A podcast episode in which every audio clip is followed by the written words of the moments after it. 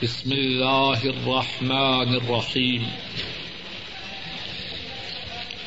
یسألونک ماذا ينفقون، وہ آپ سے سوال کرتے ہیں کہ وہ کیا خرچ کریں. قل ما انفقتم من خیر فللوالدین والاقربین والیتامی والمساکین وابن السبیل. آپ فرما دیجیے جو خیر بھی تم خرچ کرو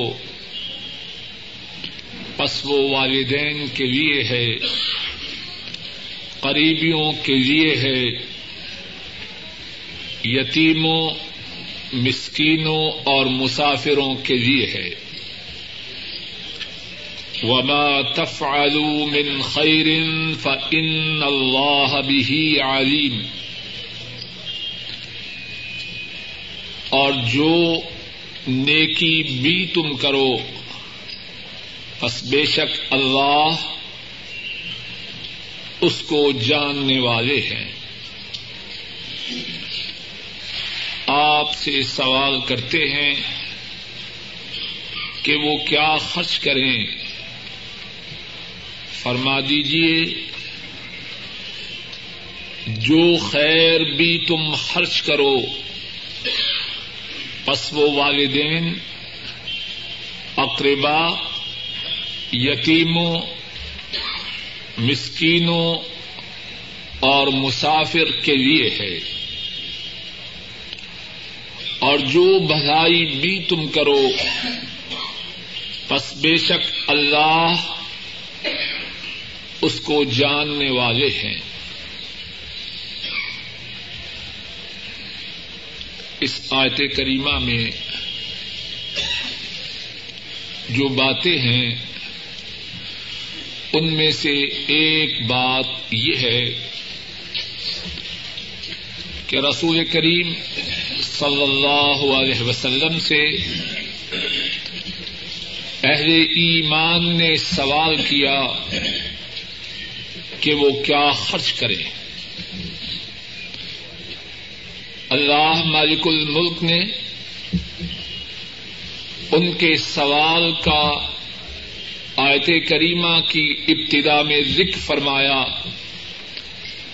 اور پھر اس سوال کا جواب بھی ذکر فرمایا. سوال کے جواب میں فرمایا کہ جو بھلائی بھی تم جو خیر بھی تم خرچ کرو، قل ما انفقتم من خیر، فرما دیجیے جو خیر بھی تم خرچ کرو پس وہ والدین، اقربا، یتیموں، مسکینوں اور مسافر کے لیے ہے.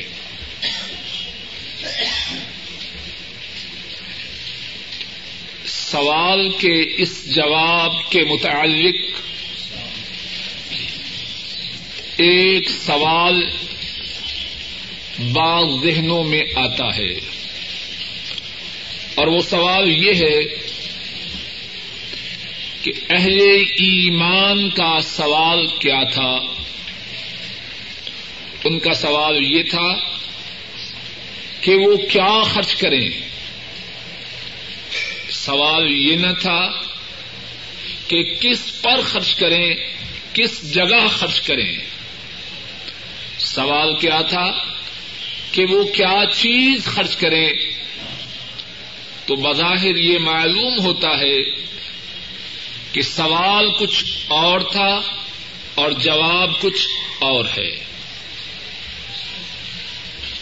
اس آیت کریمہ میں اہل ایمان کے سوال اور اللہ کی طرف سے اس سوال کے جواب کے سننے کے بعد یہ سوال بعض ذہنوں میں پیدا ہوتا ہے کہ سوال کچھ ہے اور جواب کچھ ہے. ذہنوں میں پیدا ہونے والے اس سوال کا جواب یہ ہے کہ ثواب کے جواب کے متعلق کئی ایک انداز ہیں، کئی ایک طریقے ہیں۔ ایک طریقہ وہ ہے جو جھگڑے میں ہوتا ہے، مناظرہ میں ہوتا ہے، اور ایک طریقہ وہ ہے جو سیکھنے اور سکھلانے کے وقت ہوتا ہے۔ اس بات کو ذرا سمجھنے کی کوشش کیجیے۔ سوال کے جواب دینے کے کتنے ہی طریقے ہیں۔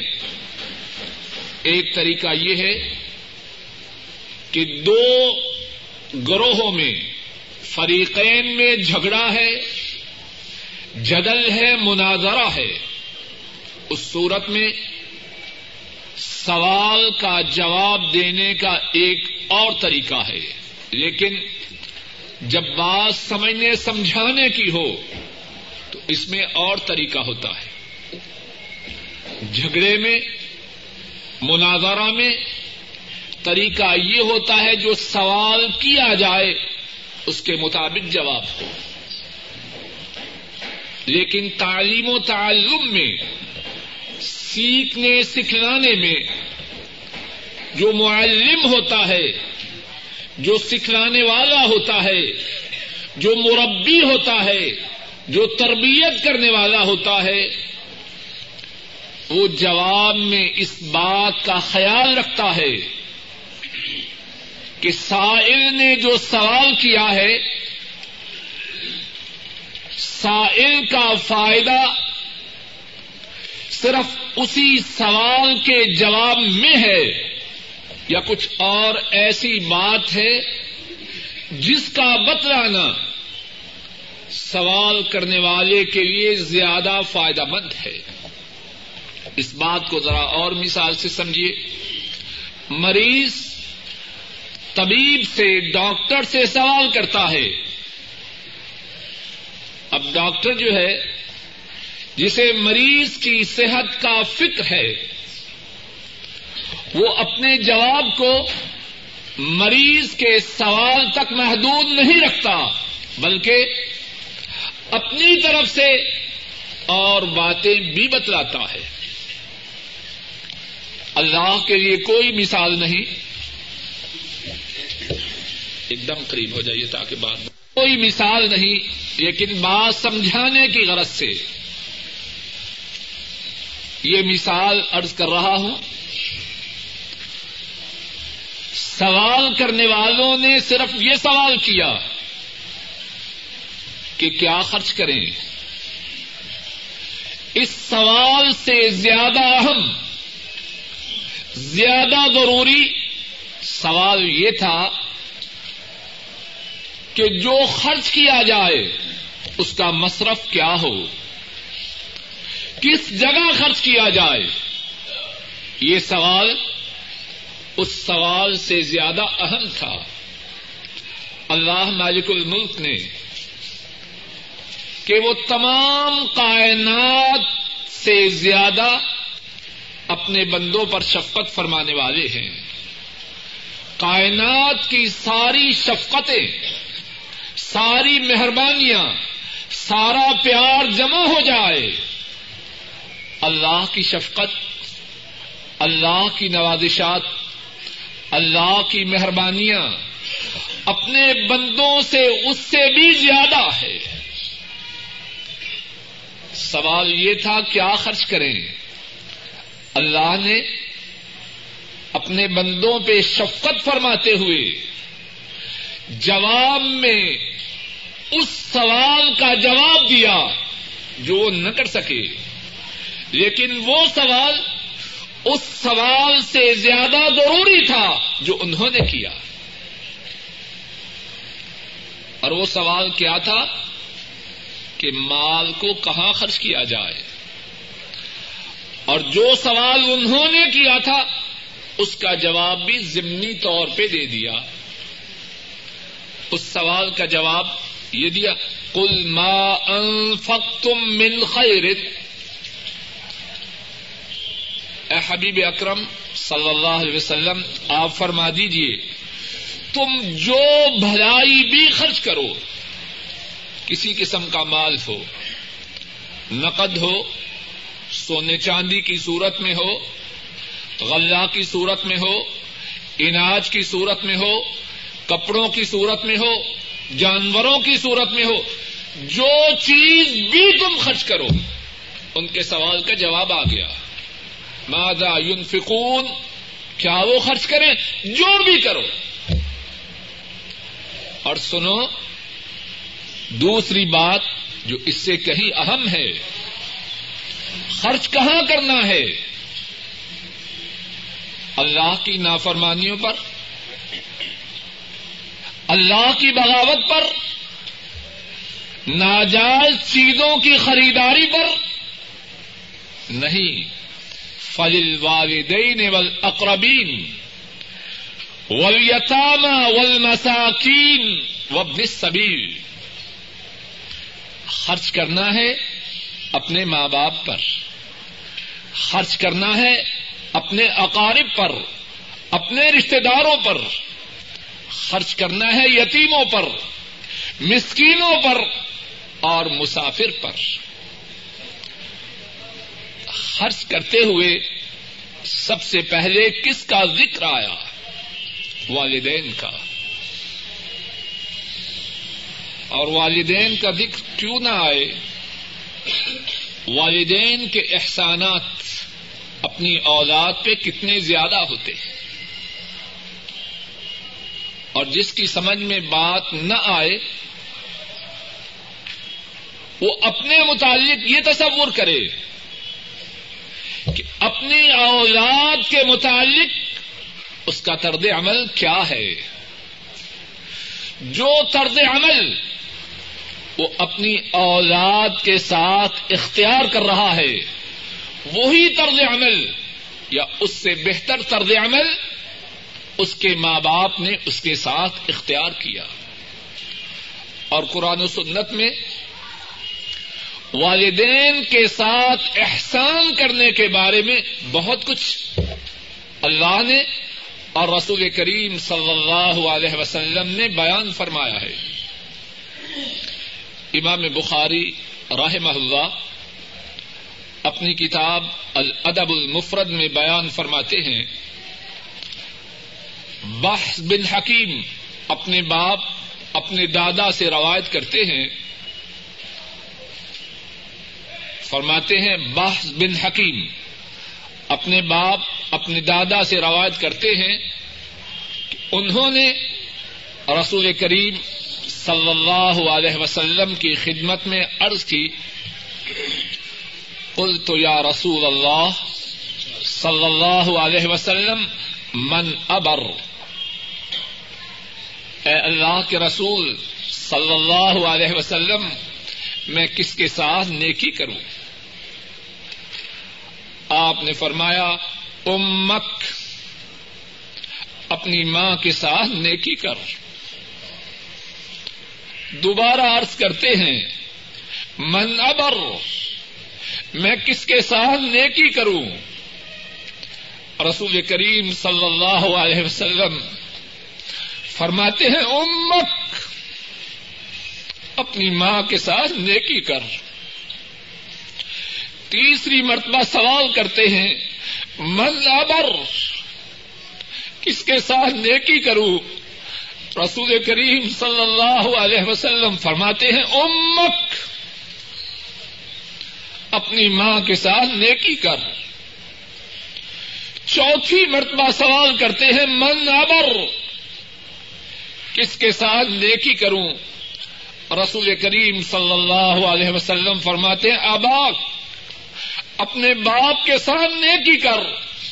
ثم الاقرب فالاقرب، پھر جتنے تیرے قریبی ہیں ان کی قرابت کے اعتبار سے ان کے ساتھ نیکی کر. ماں باپ اور خصوصاً ماں، اس کے ساتھ نیکی کرنے کی کتنی تاکید ہے. اور بعض بدبخت اور بدنصیب ایسے بھی ہوتے ہیں دوست و احباب میں تو خرچ کرنے میں بڑے سخی ماں باپ پر خرچ کرنے کا معاملہ ہو ان کے ہاتھ شل ہو جاتے ہیں، سوچ میں ڈوب جاتے ہیں، بدبختی کی علامت ہے، شقاوت کی نشانی ہے، بے نصیبی کی علامت ہے۔ اور والدین کے بعد اقربا، کہ اس میں خرچ کرنے کا ثواب بھی ہے اور صلہ رحمی بھی ہے۔ اور پھر اس کے بعد یتیم، اور یتیم اس کو کہتے ہیں کہ وہ نابالغ ہو اور اس کا والد فوت ہو چکا ہو، جو سن بلوغت کو پہنچ جائے، جو بالغ ہو جائے، اگرچہ اس کا والد فوت ہو چکا ہو، اسلامی اصطلاح میں وہ یتیم نہیں رہتا۔ المساکین، مساکین سے مراد وہ ہیں جن کے جائز اخراجات ان کی آمدن سے زیادہ ہوں، جن کو ہم اپنی اصطلاح میں سفید پوش کہتے ہیں۔ محنت مزدوری کرتا ہے، ملازمت کرتا ہے یا کوئی دھندا و کاروبار کرتا ہے، لیکن جائز اخراجات اس کی آمدن سے زیادہ ہے، یہ مسکین ہے۔ اپنا مال اس کو دینا چاہیے، لیکن وہ شخص جس کے اخراجات تو اس کی آمدن سے زیادہ ہیں لیکن وہ اخراجات ناجائز ہیں، وہ اسلامی اصطلاح میں مسکین کہلوانے کا مستحق نہیں۔ تنخواہ تھوڑی ہے، آمدن قلیل ہے، لیکن اللہ کی نافرمانی کے ساز و سامان کو خریدنا چاہتا ہے اور اسی وجہ سے زیر بار ہے، اس کے مسکین ہونے میں نظر ہے۔ مسکین وہ ہے کہ اس کے جائز اخراجات اس کی آمدن سے تھوڑے ہوں۔ وابن السبیل، مسافر۔ اور اسلام کتنا پیارا مذہب ہے، کتنا پیارا دین ہے۔ مسافر ہے، اپنے وطن میں غنی ہے، مالدار ہے، لیکن سفر میں خرچہ ٹوٹ گیا یا کسی ایسے حادثہ کا شکار ہو گیا کہ اب پیسے موجود نہیں، فرمایا خرچ کرنا ہے تو اس پر بھی کرو۔ یہاں ایک اور چھوٹی سی بات وہ بھی سمجھ لیجیے، کیا صرف انہی پر خرچ کرنا ہے؟ اب ذکر ہے والدین کا، اقربا کا، یتیموں کا، مسکینوں کا اور مسافر کا۔ ایک چھوٹا سا سوال یہ ہے، کیا انہی پر خرچ کرنا ہے یا کسی اور پر بھی خرچ کرنا ہے؟ جواب یہ ہے کہ اس آیت کریمہ میں ان تمام اقسام، ان تمام اصناف کا ذکر نہیں جن پر خرچ کرنا ہے۔ جن پر خرچ کرنا ہے ان میں سے چند ایک کا ذکر ہے۔ اور پھر اس کے بعد کیا فرمایا؟ وَمَا تَفْعَلُوا مِنْ خَيْرٍ وَمَا تَفْعَلُوا مِنْ خَيْرٍ فَإِنَّ اللَّهَ بِهِ عَلِيمٌ۔ اور جو نیکی تم کرو، اپنے اپنے قرآن پاک میں دیکھیے، وَمَا تَفْعَلُوا مِنْ خَيْرٍ فَإِنَّ اللَّهَ بِهِ عَلِيمٌ۔ اور جو بھلائی تم کرو بس بے شک اللہ اس بھلائی کو جاننے والے ہیں۔ اللہ اکبر!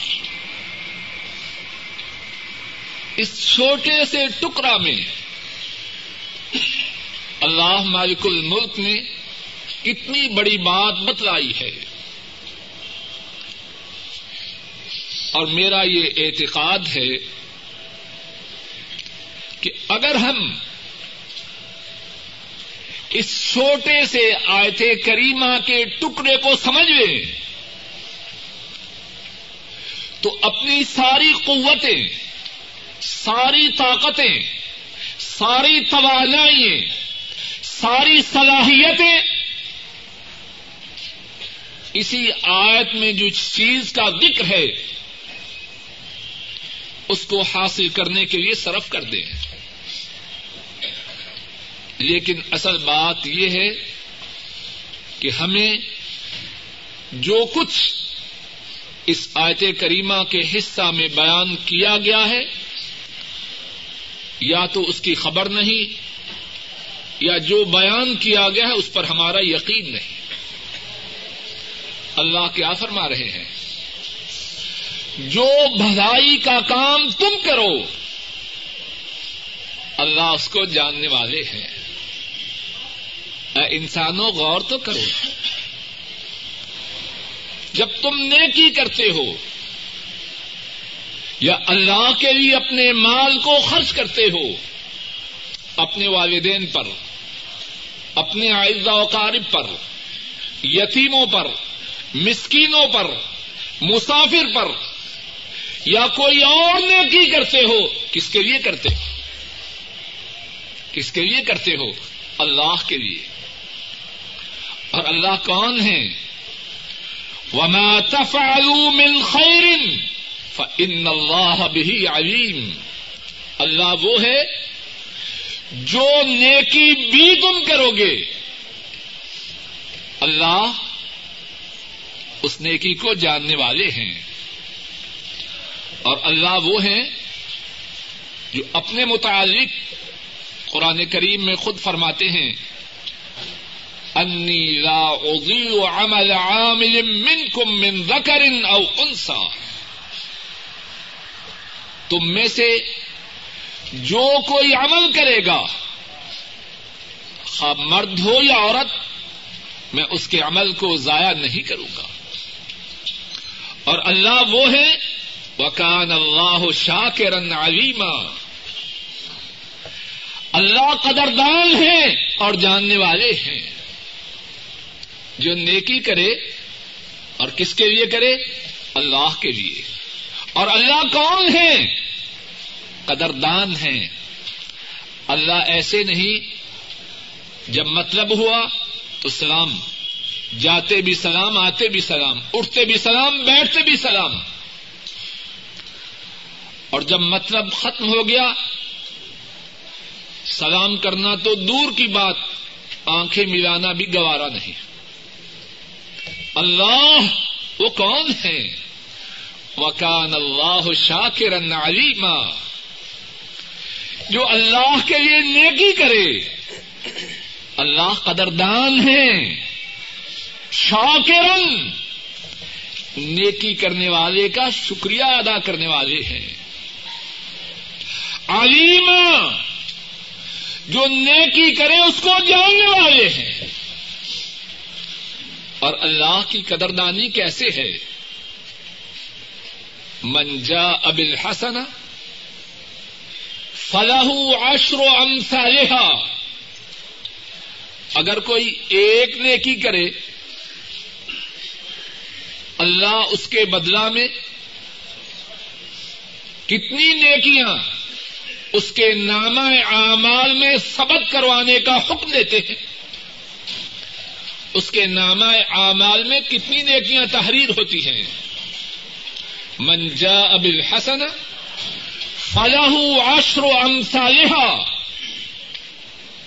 ایک نیکی کرے اللہ کے ہاں دس ہیں۔ اور کیا پھر صرف دس ہی ہیں؟ نہیں، سورہ البقرہ ہی اس کی آیت نمبر دو سو اکسٹھ دیکھیے، نمبر چوالیس فورٹی فور ينفقون اموالهم في سبيل الله كمثل حبة انبتت سبع سنابل في كل سنبلة مئة حبة والله يضاعف لمن يشاء واللہ واسع علیم. ان لوگوں کی مثال جو اللہ کی راہ میں اپنے مالوں کو خرچ کرتے ہیں ایک دانے کی مانند ہے جو لوگ اپنے مالوں کو اللہ کی راہ میں خرچ کرتے ہیں ان کی مثال ایک دانے کی طرح ہے. انبتت سبع سنابل، اس ایک دانے سے سات سٹے نکلتے ہیں. فی کل سنبلۃ مئۃ حبہ، اور ہر ہر سٹے میں سو سو دانہ ہے. ایک کے بدلے میں کتنے ہوئے؟ سات سو. اللہ کی راہ میں ایک چیز خرچ کی جائے اللہ کی طرف سے کتنی ملتی ہیں؟ سات سو. اور پھر اس کے بعد کیا فرمایا؟ واللہ یضاعف لمن یشاء. کوئی یہ نہ سمجھے کہ ایک کے بدلہ میں سات سو تک ہی اضافہ ہے، سات سو سے اوپر کچھ نہ ملے گا، کوئی یہ نہ سمجھے. واللہ یضاعف لمن یشاء، جس کے لیے اللہ چاہے ایک کے بدلہ میں سات سو سے بھی زیادہ عطا فرماتے. واللہ واسع علیم، اور اللہ فراخی والے ہیں. کوئی تعجب نہ کرے کہ اللہ ایک کے بدلہ میں سات سو سے بھی زیادہ کیسے عطا فرماتے ہیں. کوئی اپنے ذہن میں یہ سوال نہ لائے. کس سے معاملہ ہے؟ کسی بنیے سے معاملہ ہے، کسی بخیل سے معاملہ ہے، کسی کمینے سے معاملہ ہے. معاملہ اللہ سے ہے. واللہ واسع، اور اللہ فراخی والے ہیں. علیم، جو اللہ کی راہ میں خرچ کرے اس کو جاننے والے، اور اللہ کی ارب و رحمتیں ہوں مدینے والے پر صلی اللہ علیہ وسلم. انہوں نے بھی اس بات کو ایک اور مثال سے، ایک اور انداز سے سمجھایا ہے. امام بخاری اور امام مسلم رحمہم اللہ بیان فرماتے ہیں، حضرت ابو ہریرہ رضی اللہ تعالی عنہ اس حدیث کو روایت کرتے ہیں، رسول کریم صلی اللہ علیہ وسلم نے فرمایا، من تصدق بعدل تمرة من تصدق بعدل تمرة من كسب طيب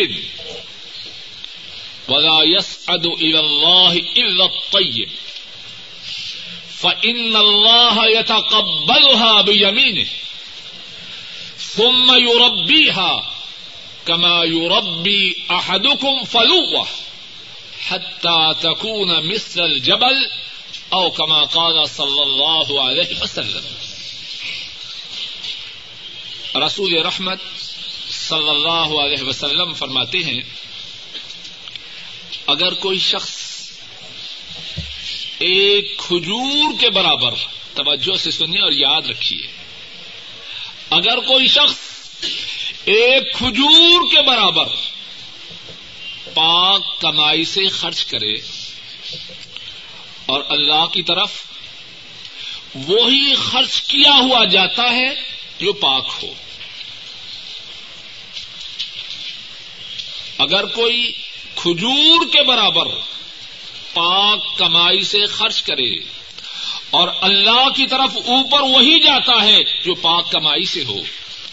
اللہ اس کو اپنے دائیں ہاتھ میں لیتے ہیں جو چیز اللہ کی راہ میں خرچ کی جائے. اور فرمایا تم میں سے ایک جس طرح گھوڑی کے بچہ کی پرورش کرتا ہے, اللہ اسی طرح اپنی راہ میں خرچ کی ہوئی چیز کی پرورش کرتے ہیں. اور جو لوگ جانور رکھتے ہیں وہ اس بات کو خوب سمجھتے ہیں, انہیں اپنے پالتو جانوروں سے کتنا پیار ہوتا ہے. بعض لوگوں کے متعلق تو یہاں تک سننے میں آتا ہے بچوں سے زیادہ اپنے جانوروں کا خیال, میں کھجور کے برابر جو پاک چیز خرچ کی ہے اللہ اسے اپنے دائیں ہاتھ مبارک میں لیتے ہیں اور پھر اس کی اس طرح پرورش کرتے ہیں جس طرح تم میں سے ایک گھوڑی کے بچہ کی پرورش کرتا ہے. اور پھر نتیجہ کیا ہوتا ہے, حتیٰ تکون مثل الجبل, وہ کھجور کے برابر خرچ کی ہوئی چیز اللہ کے ہاں اجر و ثواب میں پہاڑ کے برابر ہو جاتی ہے. کس سے معاملہ ہے, وما تفعلوا من خیر فإن اللہ بہ علیم. کچھ نیکی کرے تو صحیح, جو نیکی بھی تم کرو اللہ اس کو جاننے والے ہیں. لیکن بدبختی ہے ان کی, بدنصیبی ہے ان کی, شقاوت ہے ان کی, محرومی ہے ان کی جو اللہ کے لیے نیکی کرتے نہیں. اور اگر یہ بات سمجھ میں نہ آ رہی ہو تو ایک اور مثال سمجھیے, شاید اس سے اللہ ہمارے دل و دماغ میں بات کو نقش کر دے. ہم جتنے لوگ ہیں کہاں سے آئے ہیں, کوئی ہندوستان سے, کوئی بنگلہ دیش سے, کوئی پاکستان سے. کیوں آئے ہیں؟ حج اور عمرہ کے بعد کیا مقصد ہے کہ یہاں جو اجرت کا ریٹ ہے وہ زیادہ ہے, یہاں جو تنخواہ ہے وہ پاک و ہند سے یا بنگلہ دیش سے کچھ گنا زیادہ ہے, دس بیس تیس چالیس پچاس گنا زیادہ ہے, سو گنا زیادہ ہے. یہی بات ہے یا کوئی اور بات ہے؟ جواب تو دیجیے. کس کس کو چھوڑ کے آئے ہیں, کس کس کو چھوڑ کے آئے ہیں؟ کتنے ہیں اپنے بیوی بچوں کو چھوڑ کے آئے ہیں, کتنے ہیں اپنے بوڑھے ماں باپ کو چھوڑ کے آئے ہیں, کتنے ہیں جو آنے کے لیے اپنی عورتوں کے زیورات فروخت کر کے آئے, اور کتنے ہیں جو آنے کے لیے اپنے گھروں کو فروخت کر کے آئے, اور کتنے ہیں جو آنے کے لیے کتنا اپنے سر پہ قرض اٹھا کے آئے آئے ہیں کہ نہیں؟ اور کتنے ایسے ہیں ہمارے بھائی مسلسل ان کی طرف سے چٹھیاں آ رہی ہیں, ساری زندگی آپ کا ممنون و مشکور رہوں گا, آپ کا شکر گزار رہوں گا, ایک دفعہ سعودی عرب کا ویزا بھیج دیجیے. چٹھیاں آ رہی ہیں کہ نہیں؟ اور بعض ٹیلی فون بھی کر رہے ہیں,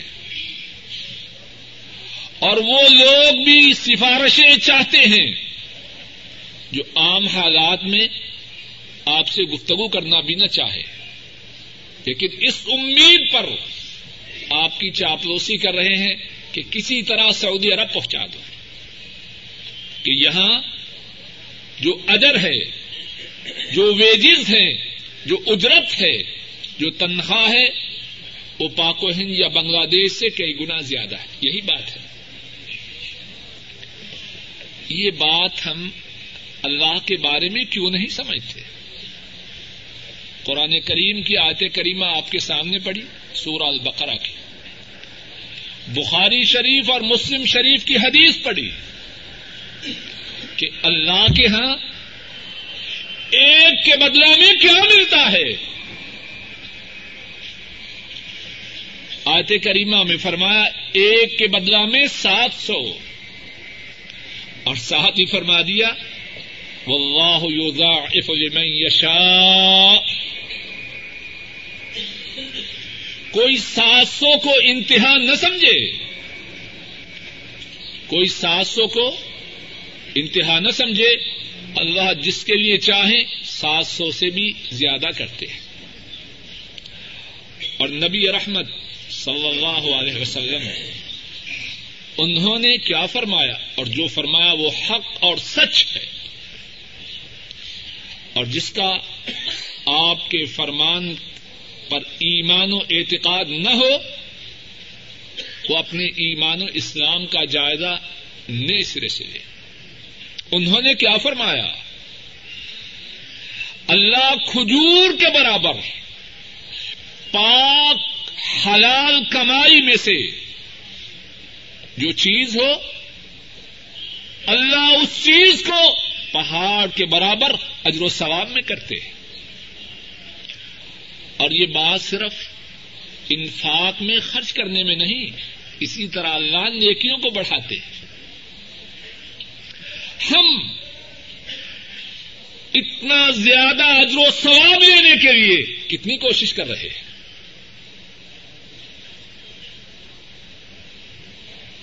اور جس کسی کو یہ توفیق میسر مل جائے کہ یہ بات اس کے دل و دماغ میں اتر جائے اور وہ آخرت کے اجر و ثواب کو حاصل کرنے کے لیے کوشاں ہو, سعی و کوشش کرے, یہ اس کی سعادت کی نشانی ہے.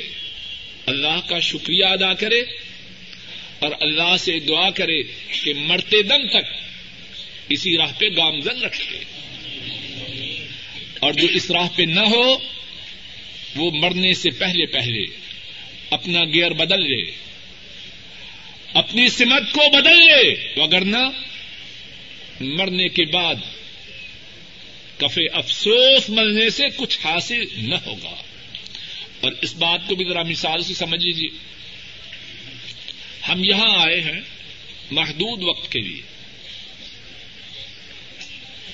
اگر کوئی شخص جن دنوں میں سعودی عرب میں ہے بچت کرنے کی کوشش نہ کرے, جو کمایا اڑا دیا یا سویا رہے, کمائی نہ,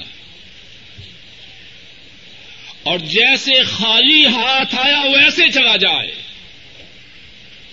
اس کو آپ کیا کہیں گے, عقل مند یا بے وقوف؟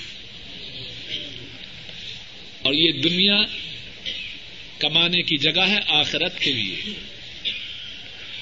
اور آخرت کی کمائی کرنے والوں کے لیے جو اجر و ثواب ہے وہ بہت ہی زیادہ ہے. اللہ ہی جانے کہ وہ کتنا زیادہ ہے. سات سو فرمایا, پھر فرمایا اس سے بھی زیادہ. کھجور کے ایک دانے کو پہاڑ کے برابر فرمائیں, کتنا زیادہ ہے اللہ ہی جانے. جو دنیا میں آخرت کے لیے اجر و ثواب جمع نہ کرے اب وہ بے وقوف ہے یا عقل مند ہے؟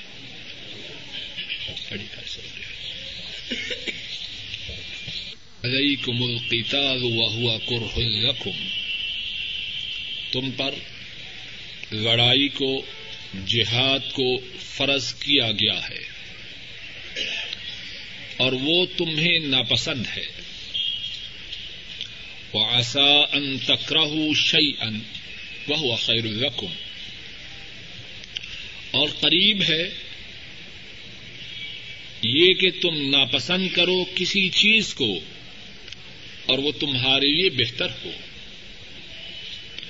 وَعَسَىٰ أَن تُحِبُّوا شَيْئًا, اور قریب ہے یہ کہ تم پسند کرو کسی چیز کو, وَهُوَ شَرٌّ لَكُمْ, اور وہ تمہارے لیے چیز بری ہو.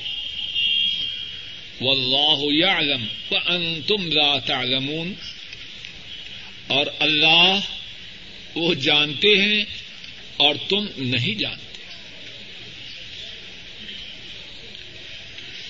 تم پر قتال کو جہاد کو فرض کیا گیا ہے اور وہ تمہیں ناپسند ہے اور قریب ہے کہ تم کسی چیز کو ناپسند کرو اور وہ تمہارے لیے بھلی ہو اچھی ہو. اور قریب ہے کہ تم کسی چیز کو پسند کرو اور وہ تمہارے لیے بری ہو. اور اللہ جانتے ہیں اور تم نہیں جانتے. اس آیت کریمہ میں کتنی ہی باتیں ہیں.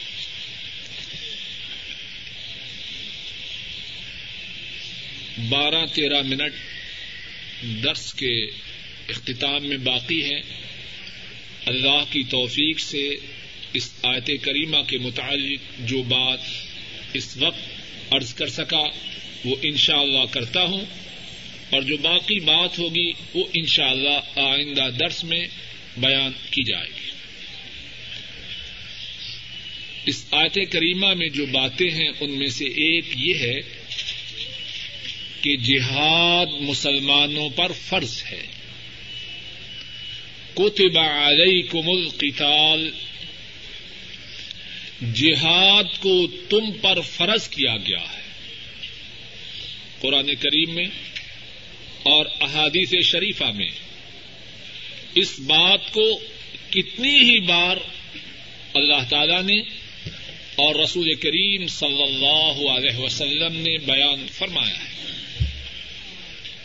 امام مسلم رحمہ اللہ بیان فرماتے ہیں حضرت ابو ہریرہ رضی اللہ تعالی عنہ وہ اس حدیث کو بیان کرتے ہیں.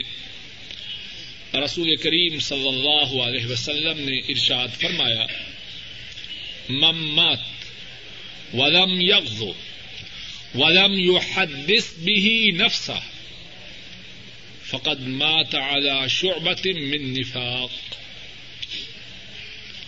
فرمایا جو مر گیا اور اس نے ساری زندگی اللہ کی راہ میں جہاد نہ کیا اور نہ ہی اپنے دل میں کبھی جہاد کرنے کے متعلق سوچا, نہ جہاد میں نکلا اور نہ ہی جہاد کرنے کے متعلق اپنے دل میں سوچا, فرمایا وہ نفاق کی ایک شاخ پر مرا ہے. اس کی موت نفاق کی شاخوں میں سے ایک شاخ پر ہوئی ہے. ایک اور حدیث میں رسول کریم صلی اللہ علیہ وسلم فرماتے ہیں من مات ولم یغزو ولم یحدث به نفسہ فقد مات میتۃ الجاہلیہ. فرمایا جو مر جائے اور اس نے ساری زندگی جہاد نہ کیا ہو اور نہ ہی جہاد کرنے کے متعلق اپنے دل میں سوچا ہو وہ جاہلیت کی موت پر مرا ہے. اللہ ایسی موت سے محفوظ رکھے. ایک اور حدیث میں ہے رسول کریم صلی اللہ علیہ وسلم فتح مکہ کے موقع پر ارشاد فرماتے ہیں لا ہجرۃ بعد الفتح ولیکن جہاد و نیہ وإذا استنفرتم فانفروا. فتح مکہ کے موقع پر ارشاد فرمایا اب ہجرت کی ضرورت نہیں, مکہ اللہ کے فضل و کرم سے فتح ہو چکا ہے, اب ہجرت کی ضرورت نہیں, لیکن فرمایا جہاد باقی ہے اور جہاد کی نیت باقی ہے. اور فرمایا جب تمہیں جہاد کے لیے بلایا جائے تو جہاد کے لیے نکل اٹھو. ایک اور بات اس آیت کریمہ میں یہ ہے کہ عام طور پر لوگ جہاد کو ناپسند کرتے ہیں. اللہ مالک الملک نے لوگوں کی ناپسندیدگی کا کیا جواب دیا, اور اللہ کرے کہ یہ جواب کہنے والے کی سمجھ میں بھی آ جائے اور سننے والوں کی سمجھ میں بھی آ جائے. اور میرا یہ اعتقاد ہے اگر یہ جواب ہماری سمجھ میں آ جائے ہماری کایا پلٹ جائے. کیا جواب دیا؟ فرمایا ممکن ہے ایک چیز کو تم ناپسند کرو اور تمہارے لیے وہ چیز بھلی ہو اچھی ہو, اور ایک چیز کو تم پسند کرو اور وہ چیز تمہارے لیے بری ہو. کیا مقصد؟ میرے فیصلے آپ کے فیصلے, اچھی طرح اس بات کو سمجھیے, میرے فیصلے آپ کے فیصلے کس کی مرضی سے ہونے چاہیے؟ ذرا بات کو اچھی طرح سمجھیے. میں اور آپ اپنے لیے کیا چاہتے ہیں؟ اپنی خیر چاہتے ہیں یا شر چاہتے ہیں؟ اپنا فائدہ چاہتے ہیں یا نقصان چاہتے ہیں؟ اچھی طرح سوچ سمجھ کے جواب دیجیے. میں اور آپ اپنا فائدہ چاہتے ہیں یا نقصان چاہتے ہیں؟ اپنی مصلحت چاہتے ہیں یا اپنا خسارہ چاہتے ہیں؟ اب بات سمجھنے کی یہ ہے میری مصلحت, میرا فائدہ, میرا نفع, میری خیر کہاں ہے؟ میں زیادہ جانتا ہوں یا میرے اللہ زیادہ جانتے ہیں؟ بات کو سمجھیے, کتنی سیدھی اور سادی بات ہے, لیکن ہم میں سے بہت سے لوگوں کی عقلوں پر شیطان نے پردہ ڈال رکھا ہے. میں آپ سب اپنی مصلحت چاہتے ہیں, اپنا فائدہ چاہتے ہیں, اپنی خیر چاہتے ہیں, ایسے ہے کہ نہیں؟ اب سوال یہ ہے میری خیر کہاں ہے, میری مصلحت کہاں ہے, میرا نفع کہاں ہے؟ میں اس کو زیادہ جانتا ہوں یا میرے اللہ زیادہ جانتے ہیں؟ ایک شخص بڑے شوق سے بہترین گاڑی خریدتا ہے, پیسے جمع کر کر کے کر کر کے کر کر کے بہترین گاڑی خریدتا ہے. سارے محلے میں اس ایسی گاڑی کسی کی نہیں. اب اس گاڑی پہ بیٹھا, روڈ پہ آیا, حادثہ ہوا, بچے بھی مر گئے, خود بھی مر گیا, یا سارا کنبہ ہسپتال منتقل ہو گیا. اگر اس کو پتا ہوتا کہ یہ گاڑی میرے لیے حادثہ کا سبب ہوگی, میرے سارے کنبہ کی پسلیاں اور ہڈیاں ٹوٹنے کا سبب ہوگی, تو کیا خریدتا؟ بات سمجھ میں آ رہی ہے کہ نہیں؟ کیا معلوم ہوتا ہے انسان کو پتا نہیں کہ اس کی خیر کہاں ہے. جہاز اس سے چھٹی جانا ہے, سیٹ نہیں مل رہی, اب خواہش ہے کہ عید کے موقع پر اپنے بہن بھائیوں کے پاس پہنچ جاؤں اور اعزا و اقارب کے ساتھ مل کر عید کروں. اب کوششیں ہو رہی ہیں, سفارشیں ہو رہی ہیں, کوشش اور محنت سے سیٹ مل گئی. اب خدا نہ کرے اسی جہاز کا راستہ میں حادثہ ہوا, سارے مسافر مر گئے. ایسا ہوتا ہے کہ نہیں؟ ابھی چند سال پہلے ریاض ایئرپورٹ پر جو پاکستانی آئے تھے سارے کے سارے ختم ہو گئے یا باقی رہے, سنا ہے آپ نے یا نہیں؟ چند سال پہلے. اب یہ جو کوشش کرنے والا تھا جہاز کی سیٹ لینے کے لیے, اس کو پتا تھا کہ اس جہاز میں سوار ہونے میں خیر ہے یا شر ہے؟ بولیے، کچھ پتہ نہیں. انسان کی عقل محدود ہے، انسان کا علم بہت تھوڑا ہے. انسان کا علم تو اتنا تھوڑا ہے، ذرا غور کیجیے، صبح کے وقت کہہ رہا ہے میری بیوی ایسی ہے، شاید سارے ملک میں کسی کی ایسی وفادار اور اچھی بیوی نہ ہو، اور شام کو کہہ رہا ہے کہ اس کو طلاق ہے، میں اس کے ساتھ زندگی بسر نہیں کرتا. ہوتا ہے کہ نہیں؟ دو پارٹنرز ہیں، ایک دوسرے کی تعریف میں رتب اللساں ہے. ایسا پارٹنر ہے کہ شاید ہی کسی کا ہو، اور دوسرے دن کہہ رہا ہے میری زندگی تب ہے جب مجھے اللہ اس پارٹنر سے نجات دے دے. روزمرہ کے معاملات ہیں. بات کہنے کا کیا مقصد ہے؟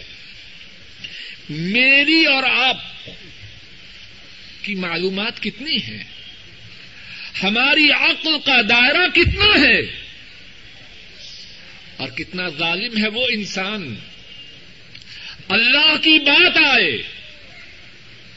اور اس کے مقابلہ میں کہے نہیں جی میرا فائدہ اس میں نہیں، میرا فائدہ اللہ کی نافرمانی میں. قرآن میں اللہ مالک الملک واضح طور پہ فرمائے ایسے کرو، سود چھوڑ دو. مثال کے طور پر سود چھوڑ دو، اور سودی لین دین کرنا اللہ سے جنگ کرنا ہے مثال کے طور پر. اب وہ کہے ٹھیک ہے لیکن میرا فائدہ اس میں ہے کہ جو چند ہزار یا چند لاکھ یا چند سو میری تنہا سے بچ جائیں وہ میں بینک میں سود پر رکھوں. یہ عقل مند ہے یا الو ہے؟ جو اللہ کی بات کے مقابلہ میں اپنی بات چلائے اور یہ سمجھے کہ اپنی خیر کو میں اللہ سے زیادہ جانتا ہوں، وہ بے وقوف ہے یا عقل مند ہے؟ اللہ کے حکم سے یا اللہ کے حکم کی تعمیل میں مؤذن آواز دے حی علی الفلاح، اے لوگو کامیابی کی طرف آؤ. اللہ اکبر! کتنے پیارے انداز سے مدینے والے نے صلی اللہ علیہ وسلم باتیں سمجھائی ہیں. اذان کے الفاظ کتنے پیارے ہیں، حی علی الفلاح، حی علی الفلاح، آؤ کامیابی کی طرف، آؤ کامیابی کی طرف. اب کوئی کہے نہیں میری کامیابی اس میں ہے کہ میں اپنے کاروبار میں مشغول رہوں، عقل مند ہے یا بے وقوف؟ یا یہ کہے میری کامیابی اس پروگرام کے دیکھنے میں ہے جو میں دیکھ رہا ہوں، میری کامیابی اس فلم کے دیکھنے میں ہے جو میں دیکھ رہا ہوں. مسجد میں نہ جائے، جس کو اللہ کے رسول صلی اللہ علیہ وسلم کامیابی قرار دیں، فلاح قرار دیں، اس کو فلاح نہ سمجھے، اپنی بات میں اپنی خیر سمجھے. ایسا انسان عقل مند نہیں، بے وقوف ہے. کتنے پیارے انداز سے اللہ مالک الملک اس بات کو سمجھا رہے ہیں، واللہ یعلم وانتم لا تعلمون. تم اللہ کے فیصلہ کے مقابلہ میں اپنا فیصلہ کرنے کی جرأت کیسے کر سکتے ہو؟ اللہ تو جانتے ہیں. فیصلہ کرنے کے لیے علم کا ہونا ضروری ہے کہ نہیں؟ اور اللہ تو جانتے ہیں اور تم نہیں جانتے. جو فیصلہ علم کی بنیاد پر ہوگا وہ ٹھیک ہوگا، یا وہ فیصلہ جو جہالت کی بنیاد پر ہو وہ ٹھیک ہوگا؟ اس آیت کریمہ میں جو باتیں ہیں اور مزید باتیں ہیں، اللہ کی توفیق سے انہی باتوں سے آئندہ درس کی انشاءاللہ ابتدا کریں گے. اللہ مالک الملک اپنے فضل و کرم سے صحیح معنوں میں اپنی مرضی کے مطابق ہمیں چلنے کی توفیق عطا فرمائے. قرآن کریم کو پڑھنے پڑھانے سننے سنانے سمجھنے سمجھانے عمل کرنے اور عمل کروانے کی توفیق اللہ مالک الملک ہمارے نصیب میں فرمائے. اے اللہ ہمارے گناہوں کو معاف فرما اور جو معمولی اور حقیر نیکیاں ہیں ان کو قبول فرما. اے اللہ ہمارے بوڑھے ماں باپ پہ اپنی نوازشات فرما. اے اللہ ان کی بیماریوں کو اپنے خصوصی فضل و کرم سے دور فرما. اے اللہ ہمارے بوڑھے ماں باپ پر اپنی رحمتیں فرما. اے اللہ ان کی بیماریوں کو صحت سے بدل دے. اے اللہ ہمارے بوڑھے ماں باپ کی بیماریوں کو صحت سے بدل دے. اے اللہ ان کی پریشانیوں کو راحتوں سے بدل دے. اے اللہ اپنے خصوصی فضل و کرم سے انہیں ایمان عافیت اور صحت والی زندگی عطا فرما. اور اے اللہ جن کے ماں باپ فوت ہو چکے ہیں ان کے گناہوں کو معاف فرما, ان کے درجات کو بلند فرما, ان کی قبروں کو جنت کی باغیچیاں بنا. اے اللہ ہمارے جو بہن بھائی فوت ہو چکے ہیں ان کے گناہوں کو معاف فرما, ان کے درجات کو بلند فرما, ان کی قبروں کو جنت کی باغیچیاں بنا. اور اے اللہ ہمارے جو بہن بھائی زندہ ہیں ان کی نیک حاجات کو پورا فرما, ان کی پریشانیوں کو دور فرما, ان کی بیماریوں کو دور فرما. اے اللہ ہمارے بیوی بچوں پہ رحم فرما. اے اللہ ہمارے بیوی بچوں کو اپنے فضل و کرم سے ہماری آنکھوں کی ٹھنڈک بنا. اے اللہ ہمارے بیوی بچوں کی بیماریوں کو دور فرما, ان کی نیک حاجات کو پورا فرما, ان کے نیک ارادوں کو پورا فرما اور ان کے برے ارادوں کو ان سے دور فرما. اور اے اللہ اپنے فضل و کرم سے ہمارے گھروں میں دین کو جاری و ساری فرما. اے اللہ ہمارے گھروں میں دین کی حکمرانی ہو. اے اللہ ہمارے گھروں میں قرآن و سنت کی حکمرانی ہو. اے اللہ اپنے فضل و کرم سے حاضرین مجلس کی تمام نیک حاجات کو پورا فرما, پریشانیوں کو دور فرما, بیماریوں کو دور فرما, بے روزگاروں کو رزق حلال عطا فرما. اور جن کو آپ نے رزق عطا فرمایا ہے انہیں یہ توفیق عطا فرما کہ وہ اس کو اس طرح خرچ کریں جس طرح خرچ کرنے پر آپ راضی ہوں. اے اللہ جو بے اولاد ہیں ان کو نیک اولاد عطا فرما, اور اے اللہ جو اولاد والے ہیں ان کی اولادوں کو ان کی آنکھوں کی ٹھنڈک بنا. اے اللہ اپنے فضل و کرم سے ہمارے دادا, ہماری دادیاں, ہمارے نانا, ہماری نانیاں, ہمارے جو بزرگ فوت ہو چکے ہیں, اے اللہ ان تمام کے گناہوں کو معاف فرما, ان کی قبروں کو جنت کی باغیچہ بنا اور ان کے درجات کو بلند فرما. اے اللہ کائنات کے تمام مظلوم مسلمانوں کی مدد فرما. اے اللہ ظالموں کو نیست و نابود فرما, اور اے اللہ مظلوم مسلمانوں کی بھرپور نصرت و اعانت فرما. اے اللہ جب تک زندہ رہیں اسلام پہ زندہ رہیں, اور اے اللہ جب خاتمہ ہو ایمان پر ہو. اے اللہ محشر کے دن اپنے عرش عظیم کا سایہ نصیب فرمانا. اپنے حبیب کریم صلی اللہ علیہ وسلم کے دست مبارک سے آپ کے حوض کوثر سے پانی نصیب فرمانا. اے اللہ اپنے حبیب کریم صلی اللہ علیہ وسلم کی شفاعت ہمارے نصیب میں فرمانا اور جنت میں ان کا پڑوسی بنانا. اے اللہ ہماری تمام دعاؤں کو قبول فرما. ربنا تقبل منا انك انت السميع العليم وتب علينا انك انت التواب الرحيم. وصلى الله تعالى على خير خلقه وعلى آله وأصحابه وأهل بيته وأتباعه إلى يوم الدين آمين يا رب العالمين.